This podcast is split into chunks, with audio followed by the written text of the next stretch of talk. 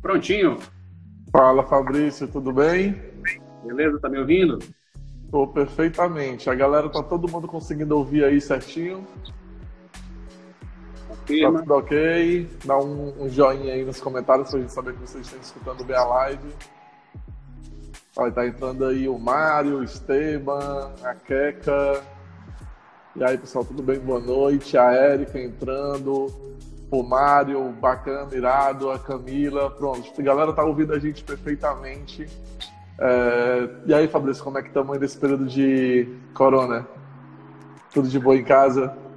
Cara, é, é, tenho feito algumas viagens até a sala, até a cozinha. assim, dá uma ousadia, eu vou até a lixeira do corredor ali. né, pra pegar. Tem, tem sido tem sido nessa vibe aí, né? Bacana. É, cara, vou te pedir para se apresentar, para a galera te conhecer um pouco, certo? Beleza? Manda aí. É, bom, é, meu nome é Fabrício, eu trabalho, eu sou formado em arquitetura, trabalho com arquitetura e mais recentemente comecei também a trabalhar com ilustração, né? É, é um ofício paralelo ao de arquitetura, porque a gente é muito incentivado a desenhar no curso de arquitetura, menos do que o, que se deveria. Eu acho que o curso de arquitetura, os cursos em geral de arquitetura deveriam incentivar muito mais, mas já incentivam, já existe uma, um grande apelo para que você tenha destreza, né? tenha habilidade de representação, não para ser um, um artista plástico sofisticado, mas para que você consiga comunicar ideias através de traço.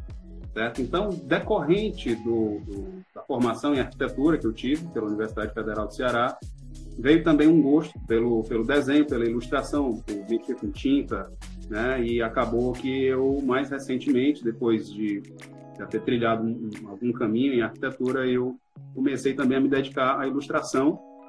Tem sido, tem sido gratificante, porque é uma parte mais lúdica, né? Uma parte mais mais gostosa do ofício de arquitetura, representar. E quando você faz isso descolado dos projetos, quando você faz isso só assim, você faz ilustração por si, né, para vender também, acaba que tem um gostinho especial. Então eu tô eu tô com um pé em cada em cada área hoje ultimamente e tem sido tem sido muito bom. Bacana. É, a gente está vivendo um cenário hoje onde a gente parou, né? O mundo parou, o mercado parou, é, a gente tem hoje dois polos bem diferentes. A gente tem hoje empresas que eu acho que no dia a dia talvez não acabavam tendo problema com faturamento, com venda, e hoje são negócios que se moldam, que são negócios que lucram em cima da crise, né? E a gente é, vê essas pessoas hoje crescendo e a gente tem um cenário onde grande parte da população hoje está é, tá parada, né? É, fala um pouco aí como é que está o cenário hoje aqui no, no Ceará, no Brasil como um todo, é, da área de arquitetura. É, é para falar como é que como é que um evento como esse, né, global, é, surpreendente, repentino, é, ele impacta um, um, setor específico, é preciso antes dar uma pequena pincelada sobre como é que esse, esse setor atua, né? O setor de arquitetura é um setor muito especializado, né? trabalha com, com, com muita tecnologia, trabalha com muito fluxo de informação, né? para você você projetar uma construção, por mais simples que seja, você tem ali um conjunto de plantas de informações, troca de informações entre profissionais diversos, né? engenheiros e arquitetos, né? que fornecedores de materiais, enfim, é um trabalho hiper especializado, é um trabalho cheio de é, cheio de instâncias tecnológicas e acaba que quando vem uma coisa como essa tem muita tem muita ponta para juntar para você conseguir manter o, o, ritmo de trabalho manter o fluxo de trabalho dentro de alguma normalidade que te permita é, prosseguir trabalhando né? Em, em, tempos de isolamento em tempos de, é, é de quarentena então, é, o trabalho o trabalho do arquiteto ele está muito vinculado à construção civil, antes de mais nada. A construção civil ela, ela fica é, refém de uma paralisação como essa, então o mercado de arquitetura naturalmente ele vai arrefecer, né? O mercado da construção civil bruta, grande, grandes obras, né, condomínios grandes, isso, isso é responsável pela maior parte das demandas. Né? Então, acaba que quando você tem um resfriamento desse tipo de atividade, a, o setor de arquitetura acaba também acompanhando essa baixa. É, o setor de arquitetura também ele se ressente do ponto de vista é, da necessidade de se trabalhar em conjunto, em trabalhar em time, né? Os arquitetos com quem eu andei conversando e assim, eu, eu, dou meio expediente uma empresa grande aqui de Fortaleza, a Reata, e meio expediente eu dou no meu próprio negócio. Ah, lá na empresa que eu trabalho está havendo todo um, um quebra-cabeça para assim, a gente ver novas formas de trabalhar remotamente, né? Cada um dentro do seu espaço, do seu ambiente doméstico, como é que vai ser feito, como é que serão feitos os fluxos de arquivos, né? Que é constante e que, inegavelmente, quando você tem ali a equipe junta em uma sala, isso flui muito melhor, né? Então, quando você tem essa separação, por mais que a tecnologia hoje nos permita trabalhar é, dentro do, assim, do, do, operacional, né, de envio de arquivo, análise, tudo isso pode ser feito por e-mail, por WhatsApp, por WeTransfer, por, por todas essas plataformas que facilitam a comunicação hoje em dia. Mas o fato de o time não estar ali frente a frente, numa mesa de reunião, isso, isso sem dúvida impacta na produtividade. Entendi. Até porque realmente a área de arquitetura ele trabalha muito, o, como você falou, né? É o trabalho conjunto, o trabalho com time. É você elaborar diversos pontos daquele projeto para conseguir chegar no resultado final. E aí não difere muito, na verdade, de um trabalho que a gente faz aqui na agência, que seria, por exemplo, de brainstorm, né? A diferença é que um brainstorm hoje a gente consegue fazer por videochamada, a gente consegue fazer usando plataformas como o Google Meet, como o próprio Zoom, né? E aí facilita bastante. É, me diz uma coisa, é, tu falou aí é, sobre a questão de vocês estarem trabalhando sobre o modelo home office. E aí é bacana que a gente está vivendo um cenário onde as empresas estão precisando é, se reinventar, né? Tiveram que inventar formas novas de conseguir dar continuidade ao trabalho é, com base no cenário que a gente está vivendo hoje. Como é que foi essa transição para a mudança de trabalho home office? A transição ela não foi, ela começou a ser, né? Não, não há é, nenhuma, não há nenhuma receita de bolo pronta ainda, porque ninguém sabe como é que como é que é o, o cenário ideal trabalhando à distância, né? É, é, já assim, primeiro de tudo deve se deve se ponderar sobre a, o privilégio que é trabalhar como arquiteto, porque é um setor que vai sentir impactos da crise, de uma pandemia, de uma quarentena, de um isolamento social, sem dúvida, mas sente menos do que outros setores que dependem do fluxo diário né, como o comércio, que são impactados. Faltou, assim, fechou as portas um dia, já existe um impacto. Né? O que está acontecendo no mercado de arquitetura? Eu conversei com alguns colegas, existem aí dois, dois digamos, dois aspectos a serem analisados. O primeiro é, há projetos é, neste momento sendo desenvolvidos. Eles não vão ser parados, eles já estão desenvolvidos, já existe toda uma, uma coleta de informações, plantas já estão sendo desenvolvidas, então isso está andando. Mesmo na quarentena, projetos já iniciados, eles seguem. Né? Porém, é, o outro aspecto é com relação à prospecção de projetos futuros. Esses aí estão de stand-by, porque o pessoal vai reter dinheiro agora, né? porque as, as, as prioridades mudaram, né? naturalmente mudaram. Então, o, o, mercado de arquitetura ele, ele resfria para uma nova rodada de, de, projetos, né? Os que estão agora, eles ainda vão manter os escritórios funcionando por mais um mês ou dois, mas é, um, um escritório de arquitetura, o funcionamento dele depende de ter projeto agora para fazer e outros projetos em prospecção, que é para você dar continuidade, né? No momento que você termina um, você já está começando o, os próximos. Então, quando você tem esse break, você tem meio que um deadline, né? Os, os que estão agora em, em, marcha, eles vão, vai chegar um determinado momento em que eles vão ser entregues, eles vão encerrar e vai haver um hiato entre estes que estão sendo concluídos, né? E a próxima leva de projetos, né? vai, vai demorar um tanto quando você tem um break como esse, né? Uma, uma, uma pandemia, você tem esse risco, é, assim, quase certo de haver um, um, freio em, todo, em toda a cadeia produtiva relacionada à construção civil, em que a, o projeto de arquitetura, portanto, as demandas por profissionais de arquitetura, eles são uma ponta. Então, até que, até que se reconstrua a cadeia, se demande o trabalho de arquitetos, ainda vai um, um, tempo, sabe? Então, tem esse, sem dúvida, sem sombra de dúvida, vai ter esse impacto. Vai ter que esperar a locomotiva é, botar a lenha, fazer a, a, a, locomotiva começar a andar devagarzinho, e quando ela pegar o embalo, os arquitetos vão é, voltar a ter o fluxo, o fluxo mínimo esperado para fazer os seus escritórios funcionarem. É, o bacana é que assim, a gente é, entra no conceito de globalização nessa hora, né? Porque a gente não entende, às vezes a gente tem um trabalho de entender como um problema em um determinado local ele impacta em outro. Então, por exemplo, na economia, a construção civil é um dos maiores indicadores que existe de como é que tá aquele, de como está a economia daquele, daquele lugar, né? Daquele estado, daquele país. Porque se a construção civil estiver ativa, ele está movimentando muito o mercado. Precisa de mão de obra, precisa de fornecedores, é, trabalha com escritórios, trabalha com empresas de lojas de construção.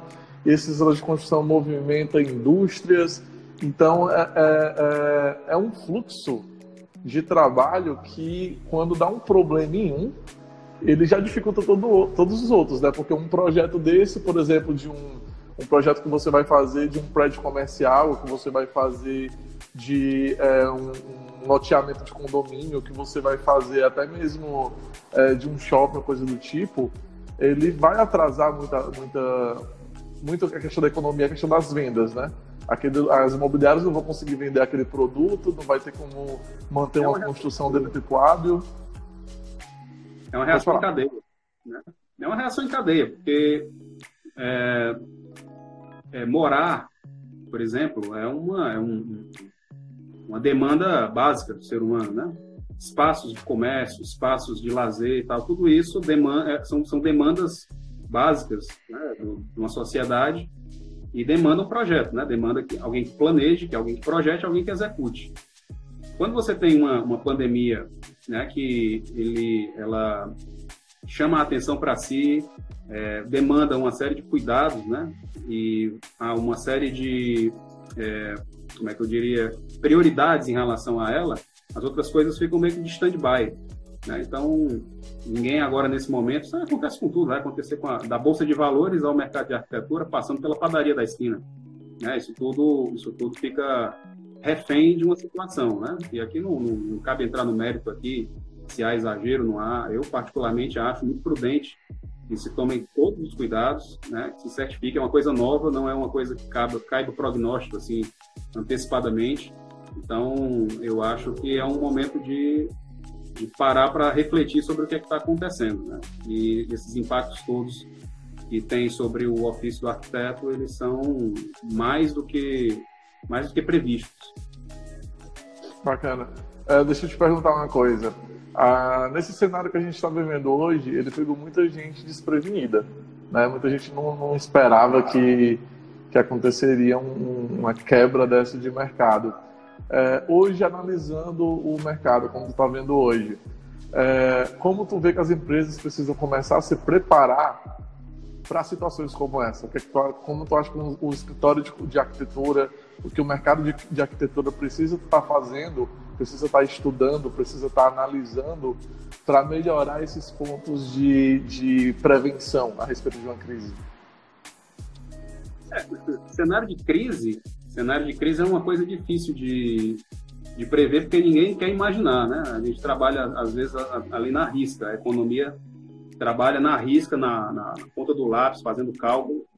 E não existe, por exemplo, agora a gente está vendo aqui no Brasil que não existe, nem, não só no Brasil, acho que a maioria dos países onde isso chegou de repente, a gente pôde ver é, como ninguém está é, previdente em relação a uma crise repentina, né? uma crise de saúde pública repentina. Todos os países onde a coisa chegou, ela está se alastrando, existe uma percentual, um percentual de, de pessoas que morrem, um percentual grande de pessoas que se, se debilitam por um tempo, né, por alguns meses, e ninguém estava preparado para isso. Não existia uma reserva, não existia é, é, uma infraestrutura hospitalar reserva para isso. Então, é, assim, é, o que a gente vê numa, numa, numa, epidemia global como essa, como não acontecia há algum tempo, há uma década pelo menos, é que não há, não há assim, a previsão né, por parte dos governos.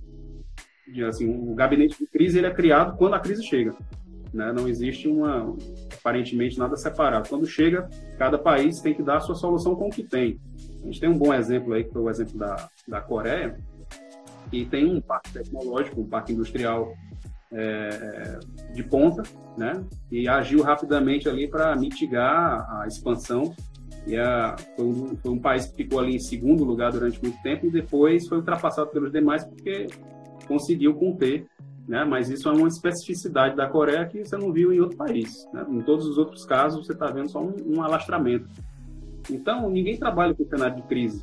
No, no, fim das contas, né? Isso pode até estar nos discursos, mas ninguém trabalha com cenário de crise. É, no mercado, em um mercado particular, como o mercado de arquitetura, idem. Né? É uma coisa que, quando vem, pega todo mundo de surpresa. Eu acho que, acontecendo, lições vão, vão, ser, vão ser tiradas né, em relação a isso.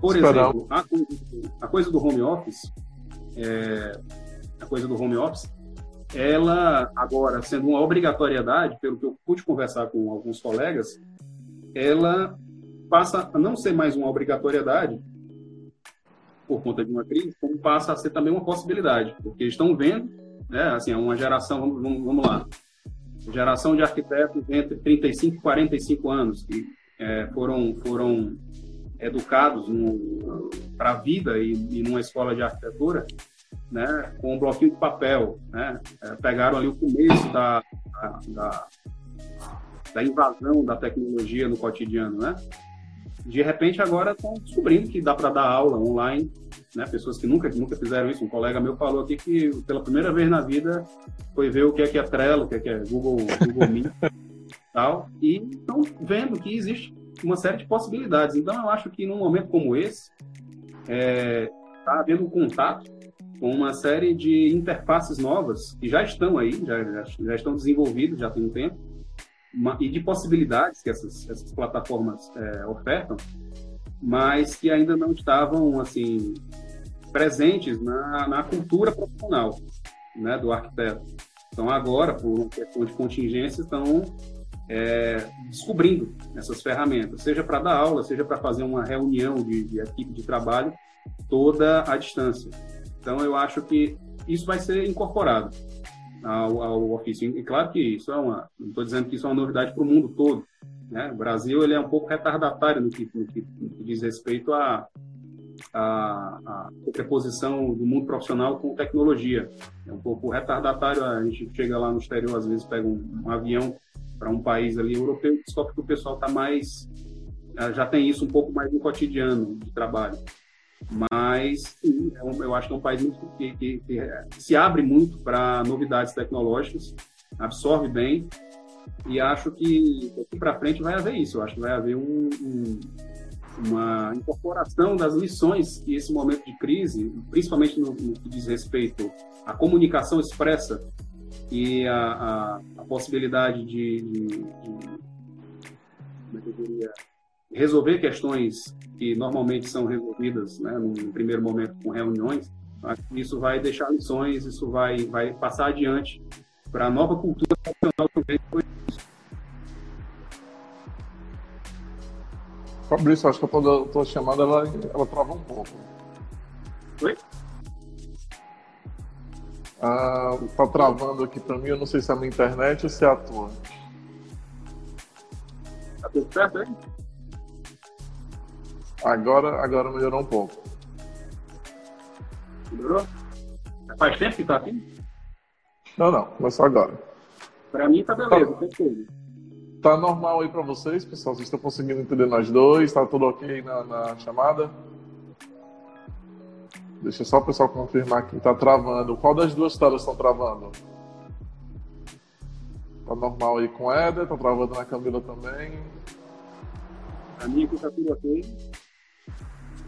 Ah, beleza. O Marcelo disse que já pronto, tá tudo normal então. É, vai lá, vamos, vamos continuar então. Mas assim, eu terminei de falar o que eu tinha para falar. Não sei se Não, beleza. Eu não, não, consegui entender o final, mas ok. É, deixa eu te perguntar outra coisa. Só, só para tu entender, eu concluí dizendo que é, algumas práticas que, que são obrigatórias no momento como esse, de, de isolamento, de distanciamento, eu acho que eles podem ser incorporados a um novo fluxo de trabalho pós-pandemia. Lições podem ser tomadas, porque, assim, é, é, os profissionais, eles, eles estão vendo que é possível fazer reuniões online, né, inclusive com profissionais, não que já não soubessem disso, mas, assim, tem uma diferença entre saber que é possível e incorporar isso no cotidiano mesmo, da, do fluxo de trabalho de uma empresa, né, de um escritório. Então, eu acho que é, algumas lições vão ser tomadas em, em relação a, a, estar presente. Isso é, isso é um, na verdade, um, um dilema, né, uma questão paradigmática do futuro, estar presente, porque a virtualidade está tá vindo, né, ela, ela já veio, ela já chegou e vai ser cada vez mais presente no cotidiano das pessoas, e acho que isso também vai passar pela, vai passar também pelo, pelo, pela cultura profissional de qualquer profissão, principalmente uma profissão que, que lida tanto com tecnologia como é a profissão do arquiteto. Bacana. É, pessoal, só para a gente situar um pouco, tá? Se, é, como eu falei nas lives passadas, eu sempre vou tentar contextualizar cada uma das lives que a gente já teve, certo? Então, assim, não percam as lives do Live Orgânico, porque toda vez eu vou fazer um comparativo com alguma informação que já foi dada antes, para a gente poder começar a, construir uma linearidade de informação, tá? Então, assim, a, hoje a gente trouxe o Fabrício, e o Fabrício, ele hoje ele cuida é, de uma forma indireta do, do marketing da empresa que ele trabalha hoje. Então ele cuida de muitas informações da área de comunicação da empresa lá, tá? Mas o Fabrício ele não, não tem aquela expertise técnica da área de marketing. Por quê? Porque a vantagem é essa, é a gente começar a trazer algumas pessoas também que não é para falar só de marketing. A gente não quer o live orgânico só para falar de marketing. A ideia é que a gente entenda os negócios de uma forma geral, tá? Então, assim, a gente primeiro falou sobre a questão de construção de marca, percepção de valor, que esse momento é perfeito para as empresas aprenderem que eles precisam sim começar a pensar fora da caixa, começar a fazer pesquisas para entenderem o, o, quem é o público deles, tá? Quem é para quem é que você está conversando. Você precisa aprender o que esse público gosta, o que esse público passa, como é que é o dia a dia dele, certo? É, a gente falou depois de processo a questão de organizar a empresa em metodologia de trabalho. Então, com certeza, na, na tanto no escritório de arquitetura que o, o Fabrício trabalha, quanto no, no estúdio dele, eles têm processos internos que eles seguem, metodologias que eles seguem, um passo a passo de como as coisas precisam acontecer para que todo o objetivo dele seja atingido, cada meta seja atingida de uma forma linear. Ou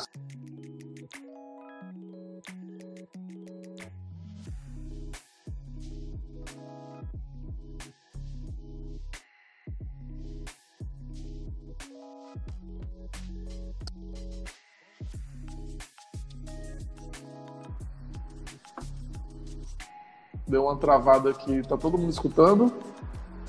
Eu continuei me vendo, mas tu deu uma travada. Foi, aquele, aquele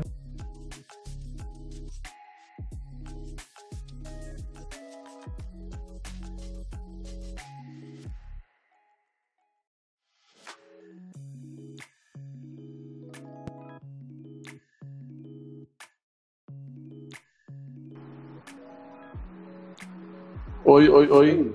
Já tem uns dias que o Instagram tá dando umas travadas também.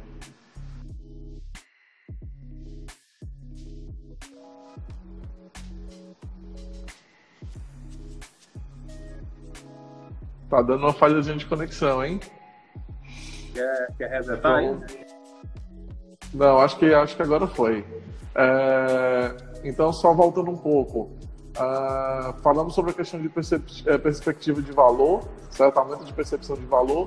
Falamos aqui da importância de processos, certo?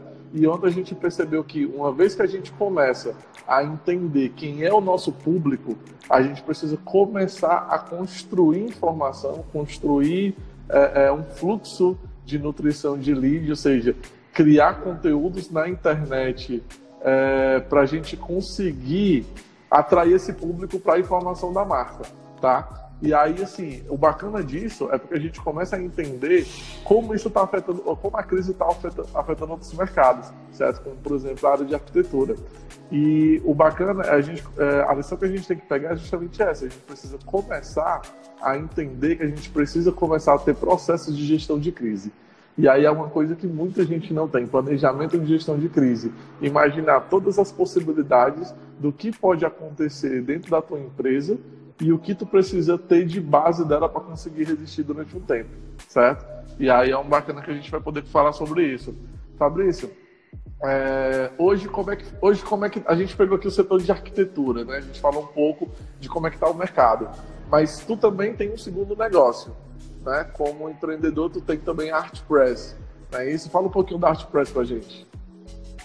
É, ArtPress, é, fazer aqui uma, uma, uma, ligeira recapitulação, né? Eu comecei mais cedo falando que é, o curso de arquitetura, de um modo geral, ele estimula, ainda que não leve todos os alunos por esse caminho, mas ele estimula o, o desenho, né? Estimula você ter essa destreza para poder representar é, um projeto, comunicar ideias através de desenhos. Então, a, acaba que isso às vezes vira um, um, um, caminho que alguns arquitetos peguem paralelamente ao, ao, ofício de arquiteto ou peguem só ele né, e abandonam. E tem colegas que são artistas plásticos, que se formaram lá pela Federal e que, assim, com dois, três anos, fecharam o escritório e foram se dedicar exclusivamente às artes plásticas Inclusive, agora recentemente, agora de janeiro e fevereiro, teve uma exposição de uma exposição de desenhos de arquitetos formados pela Federal, né, e que desenvolvem alguma forma de arte, né? E aí teve uma exposição por uns 30, né, entre professores e alunos. Então, é, é notável que haja essa, esse caminho paralelo para uma boa parte, né? de profissionais de arquitetura que gostam ali de pegar esse caminho por alguma razão, profissionalmente ou por hobby. Né? Eu, a partir de 2015, mais ou menos, há uns cinco anos atrás, eu comecei a, a, a desenhar. Né? O pessoal chegando aí, gente, ó, tem, tem, tem gente de Goiás aqui, viu? O Marco Túlio é um, grande amigo aquarelista lá, lá de Goiânia, tá chegando aí eu, em 2015 aproximadamente, eu, eu é, comecei a, assim, bom, eu, eu, desenho por, por, uma, por, por, força do ofício, né? Mas e se eu fizer isso de uma forma mais livre, né? Eu comecei. Comecei de uma forma tremendamente é, desimpedida, assim, sem, sem maiores pretensões e a coisa foi ganhando corpo, né? Eu comecei a desenhar em casa, depois comecei a desenhar na rua de casa, depois comecei a desenhar perambulando pela cidade. Depois eu estava viajando por aí, pelo Brasil, viajando pelo exterior com um, kitzinho de desenho na sacola e um caderninho de desenho, e desenhando, a coisa foi ganhando corpo, ganhando entusiasmo, principalmente, porque é uma atividade, é uma atividade que te deixa muito entusiasmado. À medida que tu vai ganhando destreza e vai vendo que as coisas vão dando certo, vai colocando o traço no canto certo e tal, tu começa a, a, ganhar confiança, começa a ganhar destreza. É muito bom ouvir elogios né, de pessoas que olham e dizem que legal. Então, é uma coisa meio magnética, sabe? Não tem muita explicação, não, não era uma coisa para ganhar dinheiro no começo, mas era extremamente satisfatório. E aconteceu. Aconteceu que em 2016, ali pelo final de 2016, eu encontrei esse nome, ArtPress. Achei que é um nome muito curto e, e, fala muito sobre fala muito sobre o que o que era aquilo que eu fazia, né, de desenhar paisagem urbana. Eu, eu passei a frequentar um grupo chamado Urban Sketchers, que é um, uma rede mundial de pessoas que desenham na rua, né, ao vivo, né, vão lá com um caderninho, sentam no banco da praça e, e desenham a, a, o panorama urbano que estão ali vendo. Pode ser um detalhe, pode ser um, um hidrante, ou pode ser uma panorâmica, né? pode ser o Corcovado com o Cristo Redentor todo. Enfim, é uma cultura, é uma cultura bem própria é, do, século XXI, né? de você ter a possibilidade de fazer um, um registro né, num caderno, pegar o seu celular, fotografar e postar numa rede social sua né, para apreciação dos seus seguidores, assim, assim como fazem artistas, cantores, jogadores de futebol. Então, é parte dessa o, o Éder está perguntando se tem Instagram desse grupo. Eu vou anotar aqui num papelzinho aqui vou mostrar daqui a pouco. Então, é, eu me integrei, não só me integrei, como passei a ajudar a organizar os encontros que já existiam aqui em Fortaleza. Tem um, um camarada, um grande amigo meu, o Marcos Bandeira, que é professor do curso de arquitetura da Unifor, e que já organizava isso há algum tempo. Já haviam também outros grandes amigos que se tornaram amigos por conta desse, dessa ocupação, por conta desse gosto em comum pelo desenho. O, o Lucas, o Denis, o Alisson, a Virna, e mais um bocado de gente bacana que você vai conhecendo que tem esse mesmo, esse mesmo apreço pelo desenho de rua.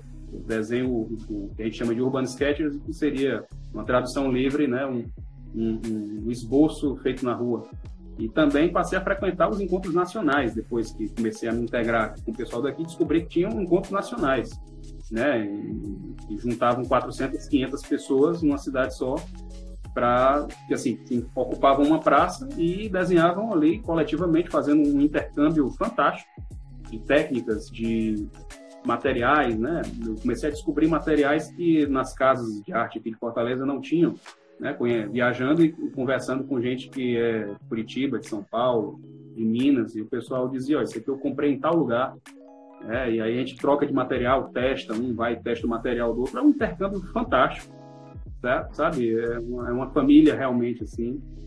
E, e, isso, isso me atrai, de certa forma, talvez por, pelo descompromisso, né? Uma, sem, sem que isso seja um, uma coisa demeritória, mas pelo descompromisso inicial que eu tinha com esse ofício, com essa coisa de desenhar, isso me atraía mais do que a própria, o próprio trabalho de arquiteto, que você tem uma série de compromissos e tem aquela sisudez do exercício profissional, né? Como era uma coisa mais livre, isso me entusiasmava mais me entusiasmou tanto a ponto de eu montar um, um estúdio.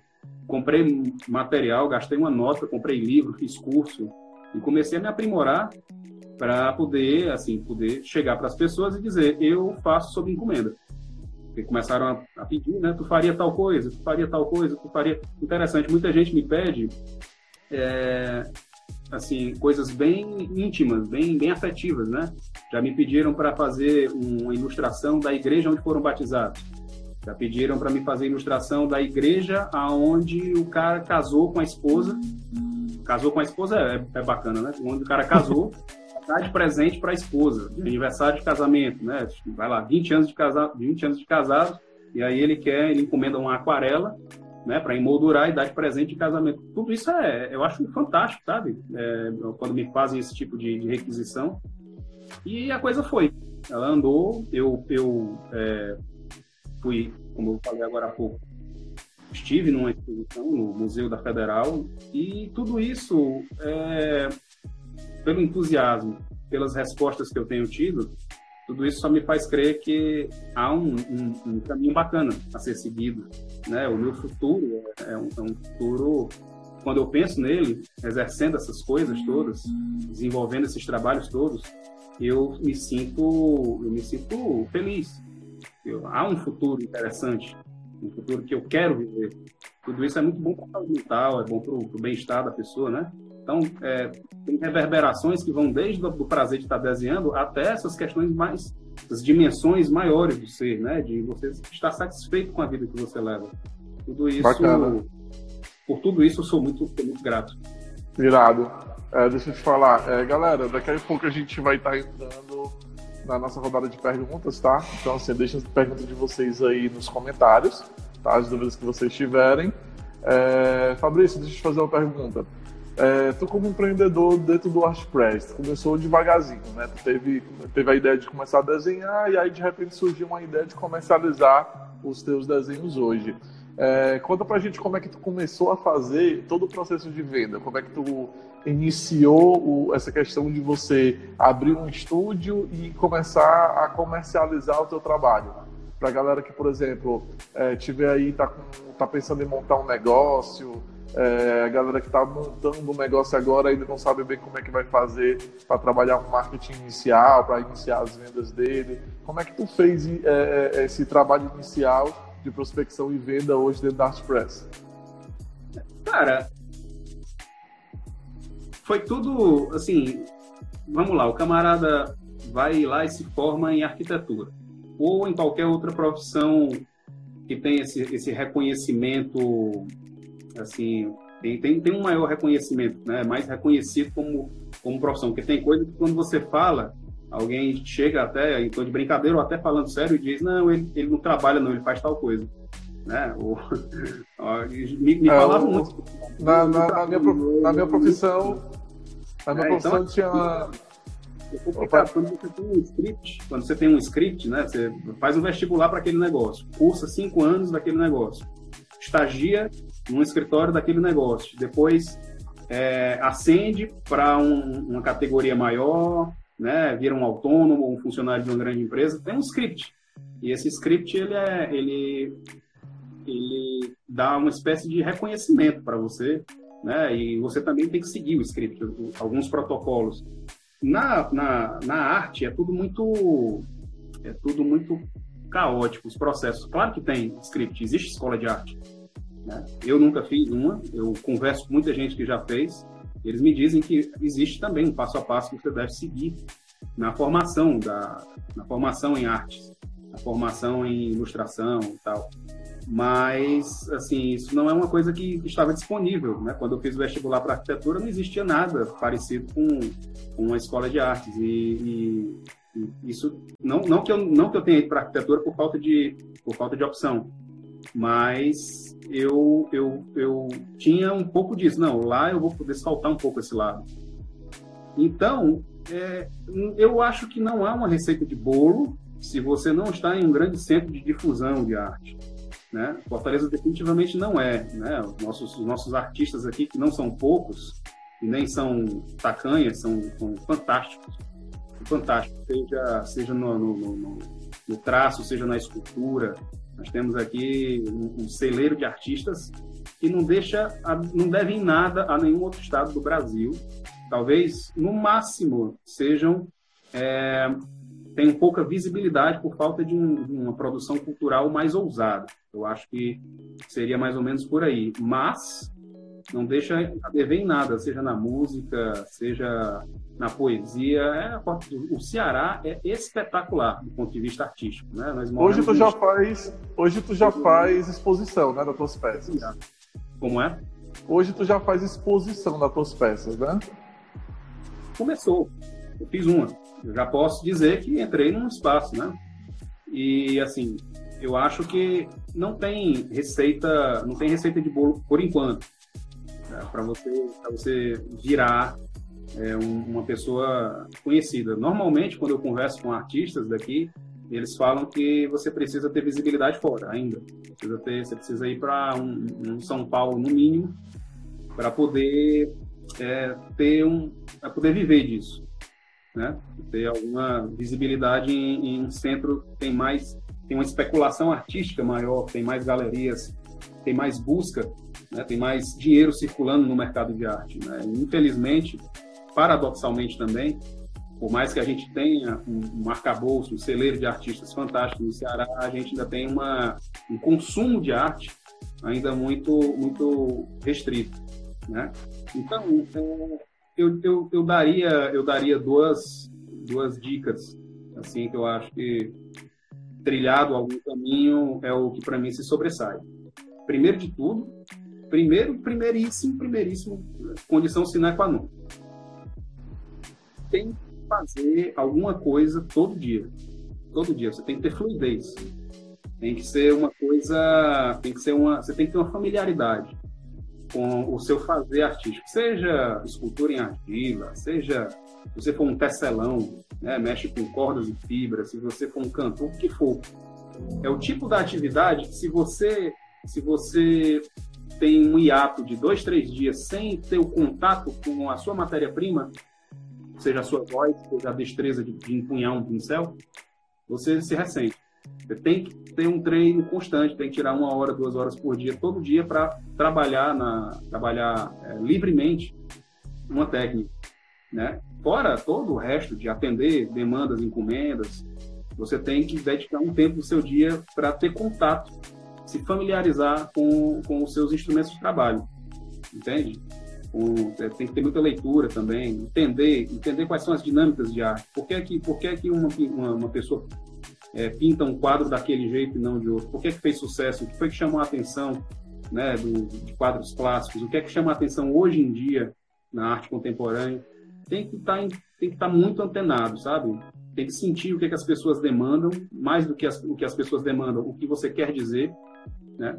Então tem uma série de questões aí de, de, de, de, se familiarizar com esse universo que se você não faz isso, você está só brincando. E você dificilmente vai entrar com consistência nesse mercado e não talvez não, não vá é, não vá, perpetu, não vá se perpetuar no tempo. A outra coisa que eu diria é entender de mercado de arte. É fundamental. É uma coisa que eu agora estou começando aos poucos a entender como é que você bota preço, né? Por tentativa e erro, né? Conversando mesmo. Não tem uma tabelinha. Tá entendendo? Porque a gente está lidando com, com, com, coisas extremamente abstratas. Né? Como é que eu posso dar o preço para uma tela? Tem, tem uma tela aqui, tem um tamanho X, a outra tem o mesmo tamanho X. O cara por essa daqui paga um milhão, por essa aqui ele não dá um centavo. Como é que, como é que se valora esse tipo de coisa? Né? São questões muito abstratas. Tem a ver com, a, o, o, o respaldo do artista, tem a ver com o tamanho também conta um pouco, mas é, é uma coisa que você tem que meter, meter as caras. Tá entendendo? Quando eu comecei, é, foi assim, muito na tentativa e erro, foi. foi, foi, foi sabe, sabe aquela brincadeira de menino, assim, quando você tá curioso para descobrir uma, uma coisa, vai mexer num bichinho, num inseto, ou vai, vai pegar uma árvore, uma, uma, um galho de uma árvore e quebrar no meio para ver como é que é. Enfim, a curiosidade infantil. Essa curiosidade infantil de, de fazer é, treinar uma coisa, né? insistir, ser teimoso em relação a uma coisa, eu acho que ela é fundamental para que você atinja bons resultados, né? seja em, se inteirando do mercado, seja no fazer mesmo, né? na, na hora de gerar os resultados. Então, é meio que isso. Né? Não existe uma fórmula, mas de minha parte é, é mais ou menos por aí. Bacana. É, é, galera, olha isso aqui bacana. Olha isso que legal. Olha o que o Fabrício falou. É, o ponto um é você produzir todo dia, é você fazer todo dia. Isso, isso de forma empírica casou com perfeitamente o que a gente vem falando nas últimas lives. Produção de conteúdo, produção de conteúdo, produção de conteúdo. Cara, produção de conteúdo. Você precisa, você precisa produzir. Você precisa fazer conteúdo diário. Você precisa fazer conteúdo de qualidade. Você precisa fazer coisas que as pessoas visualizem aquilo que você está fazendo. Mas não pode ser de qualquer jeito. Você tem que fazer o quê? Conteúdo focado para o teu público. Ou seja, entender o que é que o teu público quer. Entender o que, que aquela pessoa gosta. Entender o que desperta o desejo naquela pessoa. Entender como você vai trabalhar a tua comunicação para despertar nela o desejo de comprar. Ou seja, a gente volta de novo para aquele quesito que você não pode ficar é, vendendo característica, você não pode ficar vendendo. O Fabrício, quando ele vai vender a peça dele, ele não vende um quadro de, é, sei lá, 20 centímetros por 30 centímetros, é, com, usando uma tinta X, é, com pinceladas Y. Não. Ele vende a emoção por trás daquela peça. Ele vende é, é, aquela, aquela questão do desejo por aquela peça, entendeu? Do que aquilo ali desperta no comprador. Isso é o que é o bacana, entendeu? E o ponto 2 que ele falou, olha só que legal. O ponto 2 dele também casa com o que a gente veio falando nas, nas últimas lives. A gente tem que errar, mas a gente tem que errar logo. A gente não pode perder tempo, a gente tem que errar rápido. Não é a questão de não errar se você vai montar um negócio, se você tem um negócio hoje e você pretende organizar esse negócio, se você quer vender mais, quer fazer coisas diferentes, cara, agiliza, faz tentativa e erro, produz o conteúdo, não ficou legal, massa, faz o segundo. O segundo ficou melhor do que o primeiro, elimina o, o mesmo perfil do primeiro e teste o segundo. Faz um terceiro, até você começar a entender qual é o tipo de conteúdo, qual é o tipo de linguagem, qual é o tipo de cor, qual é o tipo de formato de imagem, qual é o tipo de vídeo que dá resultado para o teu público. Isso é o que é o importante, entendeu? Então, daí a gente pega o que vai ser muito legal, porque, de novo, é, mesmo não sendo um profissional hoje da área do marketing, o que o Fabrício falou, ele casa perfeitamente com o que a gente vem conversando. Porque a gente trabalha coisas que não são necessariamente do marketing em si, mas é uma coisa da necessidade é, humana, que é uma coisa de é, puramente lógica. Você sempre vai ter que vender aquilo que o teu público quer. A gente não está mais na revolução industrial, onde a, a, o marketing 1.0 dizia: eu tenho um produto, compre o meu produto. Não, a gente está numa era agora onde as pessoas querem o que elas querem e o teu papel é aparecer antes. O teu papel é estar tá lá quando eles estiverem é, preparados para isso, certo? É... Gente, eu não identifiquei na nossa live nenhuma pergunta ainda é, disponível, tá? A gente também já está dando 10 minutos do, do final da live, certo? Se vocês tiverem alguma pergunta, manda nos nossos comentários, a gente vai respondendo isso é, com o tempo, tá? A gente tem a, a nossa equipe aqui do Orgânico, tá lá disponível para responder as perguntas de vocês. Se vocês quiserem ver um. É, Fabrício, fala para a galera aí qual é o. como é que eles podem fazer para conhecer o teu trabalho e para poder comprar a, a, os seus produtos, comprar os teus quadros, né? É... aí, galera, ó. O SK Fortaleza. O SK Fortaleza é o, é o, perfil que tem, o, é o perfil do grupo de Urban Sketchers de Fortaleza, né? E a, é onde a gente coloca os resultados dos encontros, né? A gente tem encontros mensais que inclusive estão parados por conta da por conta do, do, da pandemia, né? Assim, isso, mesmo essas coisas todas assim bonitinhas que eu estou falando, que eu estou falando aqui de, de de que é legal desenhar e tal, mas tudo também parou. Né? Nacional, que seria no Rio de Janeiro, olha só, imagina, 500 pessoas indo para o Rio de Janeiro para desenhar a paisagem no Rio de Janeiro, que é muito feia, né? Oh, e, e aí, provavelmente, isso vai ser cancelado. Eu não soube ainda de nenhum cancelamento, mas está havendo uma onda de cancelamentos.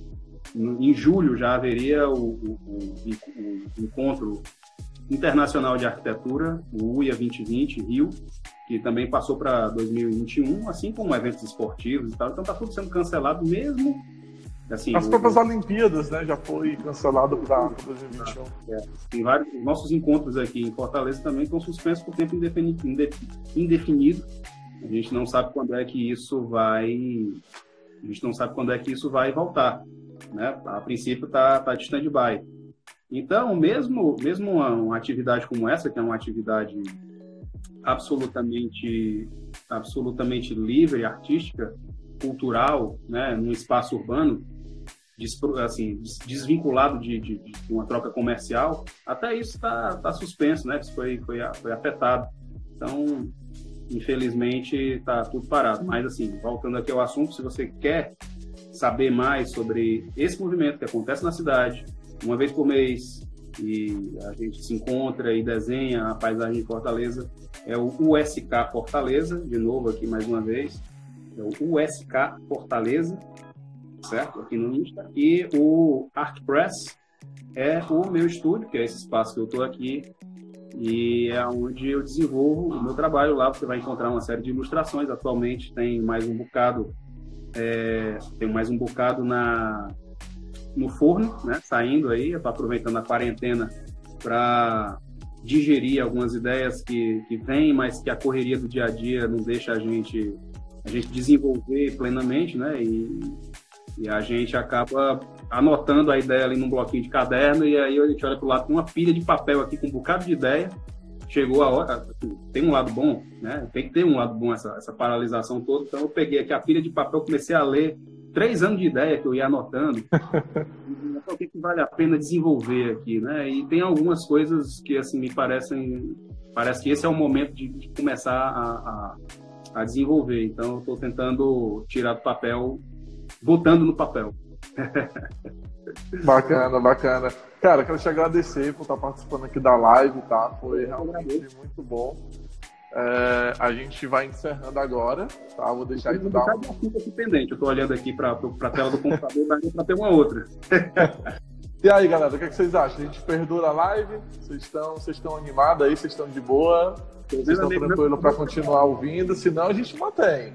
A gente encerra essa live agora, inicia outra, mas é com vocês. Alguém diz, continua. Dá, dá, dá um joinha aí para a gente saber o que vocês querem que a gente fa é, faça continuidade da live.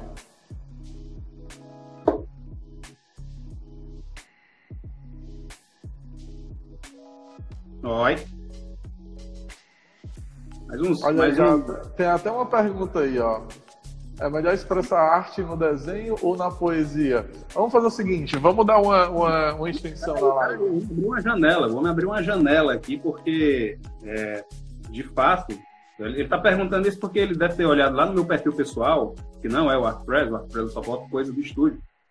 Ele deve ter visto, provavelmente, que eu ando escrevendo.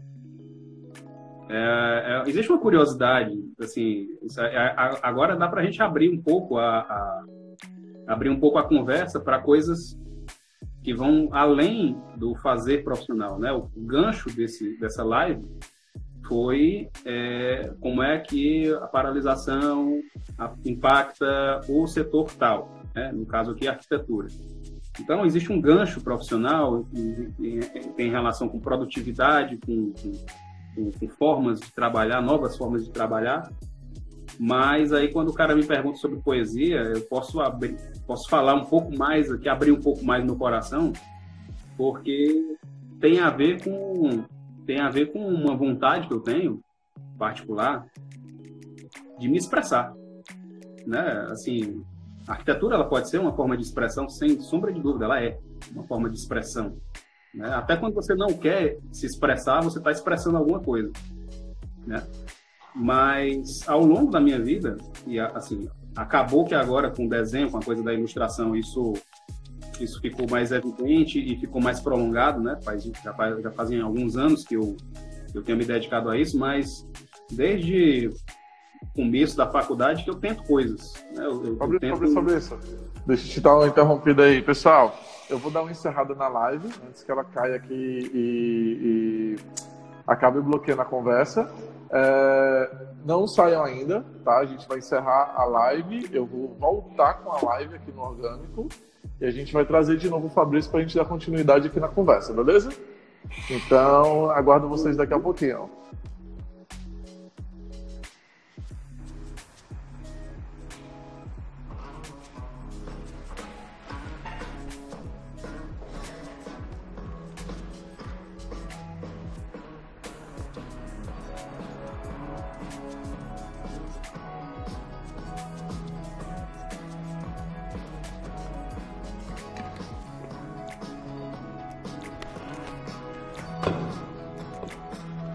É, pessoal, estamos voltando aqui.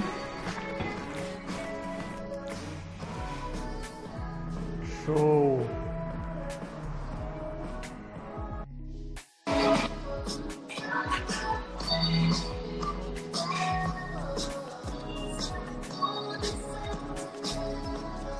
Raquel, bacana. Fabrício está entrando aí. Vamos dar um tempinho aí pro pessoal que estava participando da, da live poder entrar, beleza? Aí começa, já começa a falar sobre a questão da, da poesia e da especificidade que estava falando. O Mário aí, que fez a tua pergunta. Deixa eu só aproveitar aqui, fazer uma contextualização de novo, galera. É... Live Orgânico, para quem estiver entrando agora, é uma série que a gente está fazendo de entrevista com algumas pessoas, tá? falando sobre assuntos diversos que envolvem é, o cenário de um empreendedor, beleza? É, vamos lá, Fabrício.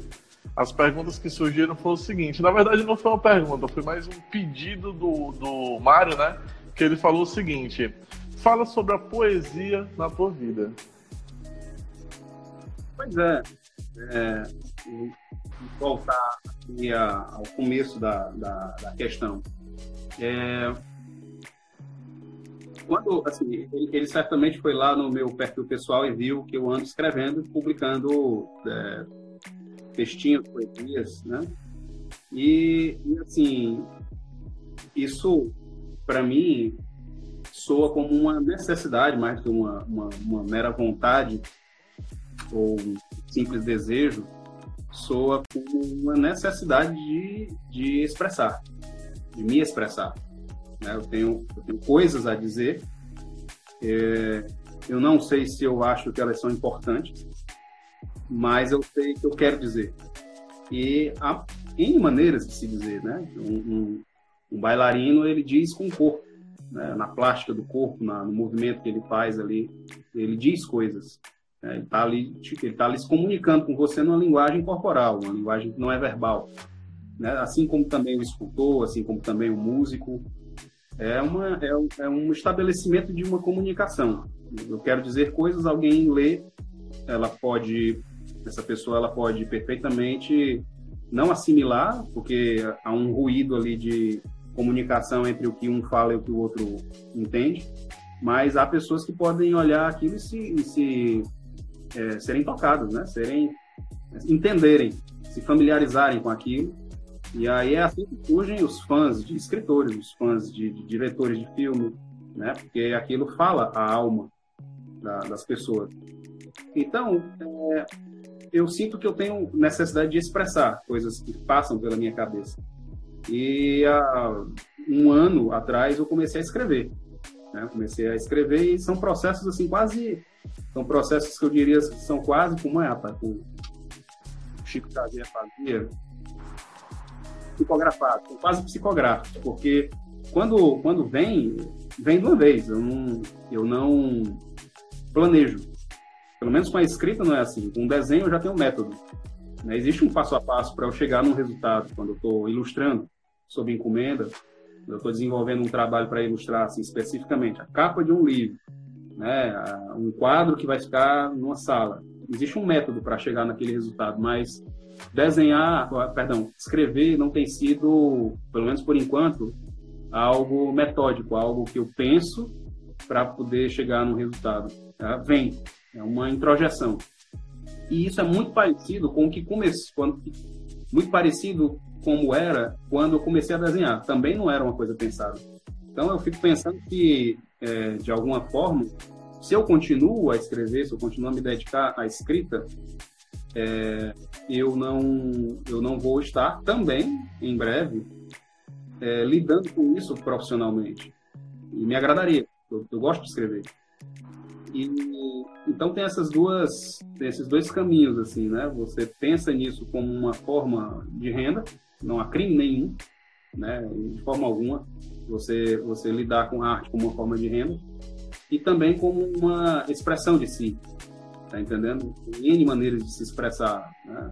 Falar é uma maneira de se expressar mas tem maneiras que são são mais são mais poéticas, são mais líricas, né? Quando você começa a lidar com simbolismos, quando você começa a lidar com, com metáforas, com né, com cores, formas, né? Então você está lidando ali com dimensões da comunicação que vão além do, do, do literal, além do enciclopédico, né? E, e todo esse universo me atrai muito.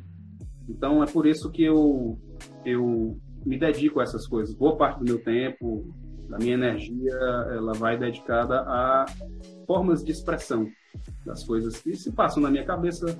São, são resultados de uma vivência, de uma vida, de experiências, de percepções. Eu acho, eu recomendo isso quase como terapia.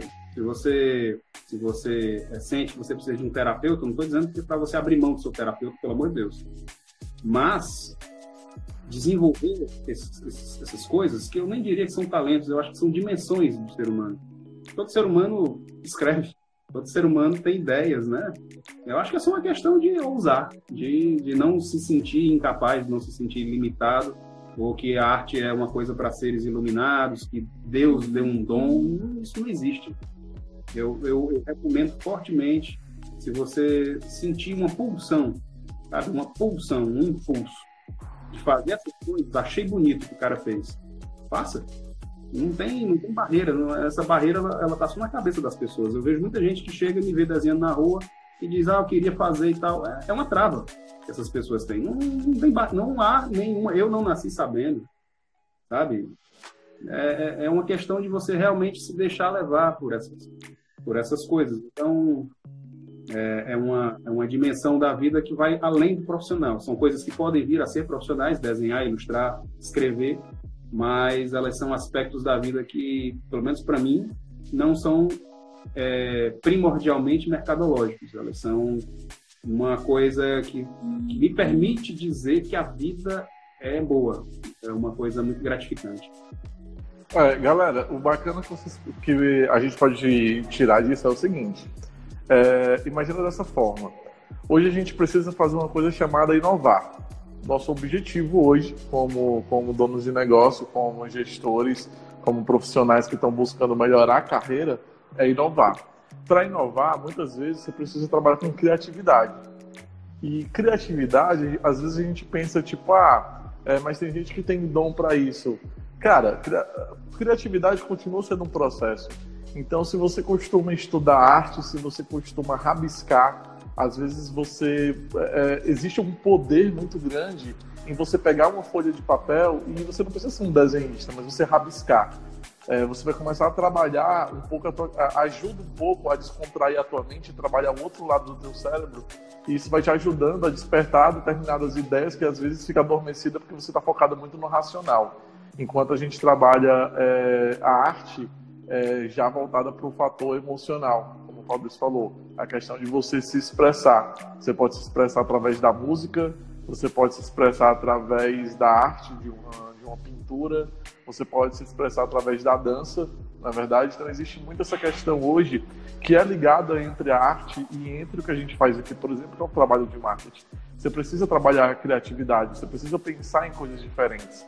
É, ontem eu estava até falando, é, na verdade foi na terça-feira eu falei para Ellen a respeito do nosso manual, do nosso playbook, que é o TRAN. Então, como empresa de tecnologia, como empresa de marketing, a gente pensa o quê? Poxa, cara, o que é que o Windows faz quando ele trava? Ele dá um alerta azul na tua tela ele faz tran.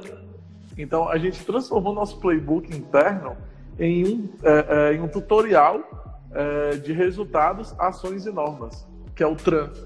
E quando a pessoa tem um problema, que ela vai procurar aquele manual para ser um manual consultivo, é porque ela deu um tran na mente dela. Ela deu uma, uma bugada na mente dela. Ela chegou numa situação onde ela tem um problema que ela não consegue resolver. São pequenos detalhes que são coisas que, tipo assim, vão melhorando a, a, o teu clima, vão facilitando o teu processo, vão deixando o teu formato de trabalho muito melhor, né? É, Fabrício, hoje tu tem alguma mania, tipo assim, tu vai é, sentar para produzir. O que é que tu, qual é o teu preparativo para começar a trabalhar?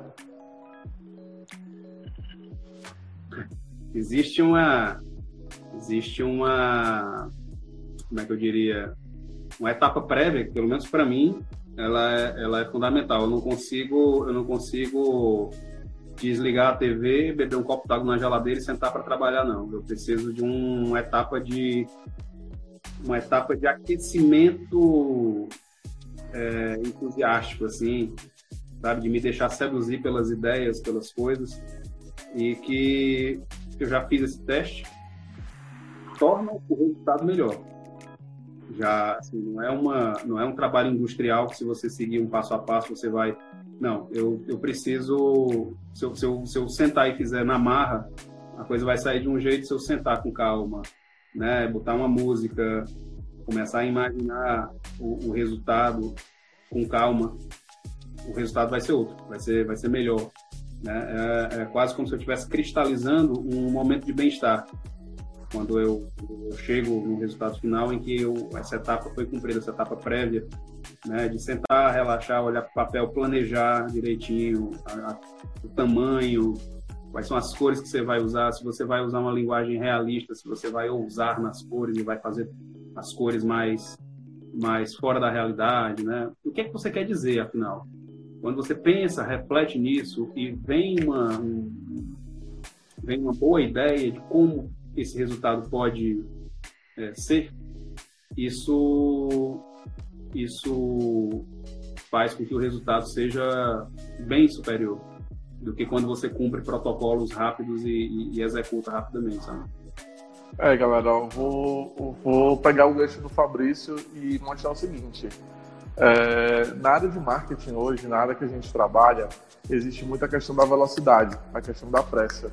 O cliente ele quer uma peça para agora, ele quer uma campanha para ontem, ele quer toda uma ideia de ação de para o mercado, ação de marketing em questões de minutos. Olha, eu preciso disso para hoje, porque eu preciso implementar isso hoje, porque hoje é a data. Olha o processo de trabalho do Fabrício. Tudo que ele falou é um processo. Tudo. Cada etapa é um processo. Ele para, ele bota uma música, ele relaxa, ele imagina, ele acalma a mente dele, depois ele vai olhar para a folha do papel, ele tem que saber se ele tem todos os materiais que ele precisa para começar a trabalhar, ele imagina o, o, o, que vai sair ali no final, e aí ele deixa a mente fluir, e ele aí sim, depois que ele faz uma coisa chamada planejamento, é que ele parte para uma coisa chamada execução. Porque depois que você planeja e você sabe exatamente quais são os passos necessários para executar, o resto sim é, é, é, é, mão na massa, o resto sim é mão de obra, o, resto, o, o, o restante sim é o braçal, entendeu? E quando você segue esse simples procedimento, o que, é que vai acontecer? O resultado vai, vai aí ser atingido. Só que a diferença é que quando a gente pega o gancho do Fabrício, é que ele falou: se eu acordar, sentar e eu começar a produzir, vai sair de um jeito. Mas se eu parar, se eu me acalmar, se eu seguir os meus processos e eu fizer o meu planejamento, o meu resultado sai muito melhor. Gente, é assim, é desse jeito. O marketing funciona dessa forma. Você precisa primeiro ter uma etapa de pesquisa, você precisa primeiro ter uma etapa de planejamento.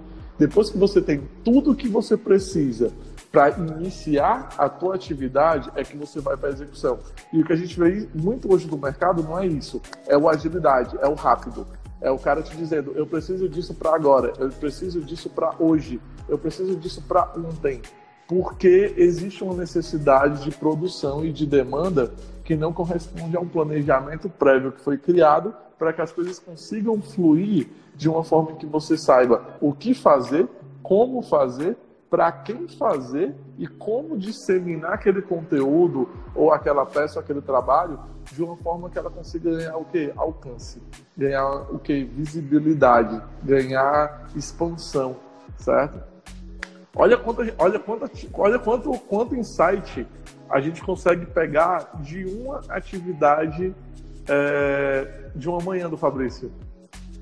Sabe? É. Esse olhar, esse olhar que a gente precisa ter é conseguir é, é, o nosso trabalho como empreendedor. Isso vale para mim, isso vale para o Fabrício que tem uma, uma, empresa de tudo de arte, tá? É, isso, isso vale para todos nós. A gente precisa ter uma visão de entender os processos de tudo aquilo que a gente faz. A gente precisa aprender a parar e a fazer planejamento para depois da execução aprender a fazer o que? Mensuração aprender a analisar se aquilo que a gente está fazendo está dando resultado ou não, certo? É, Fabrício, a gente já extrapolou de novo o período que a gente tinha determinado para essa live, tá? É, eu vou deixar tu fazer tuas considerações finais, tá? É, para a galera poder. Deixa eu ver se tem... teve alguma pergunta nesse período. Deixa eu olhar aqui no. Deixa eu olhar aqui rapidinho. Uh... A Juliana tá falando aqui, ó. Se era para ontem, chegasse ontem. a gente que lute, Juliana aí é da área de marketing. E ela com certeza vive isso no dia a dia dela, né? Eu lembro que eu tinha. Eu lembro que eu tinha visto uma pergunta, mas eu acho que foi no, na outra live. Não deu para pegar agora. Mas eu vou deixar para fazer as considerações. É, e aí eu vou encerrar a live, beleza? Eu vou fazer minhas considerações também e a gente termina. É, vai lá, manda brasa. Massa. É, não. Achei, acho, acho essas coisas assim fantásticas. Né? Se eu lhe disser que essa é a primeira live que eu participo na vida. Pô, cara, pois foi muito bem-vindo, foi, foi excelente.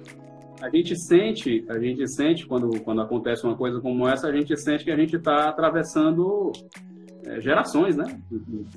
Assim, gerações de tecnologia. Você cresce, você cresce acostumado com um, um, determinado padrão de tecnologia, que é a televisão, é o gravador, é o Walkman, é o. Dali a pouco vem uma, uma outra geração que você consegue baixar uma música que alguém colocou na internet, do outro lado do mundo.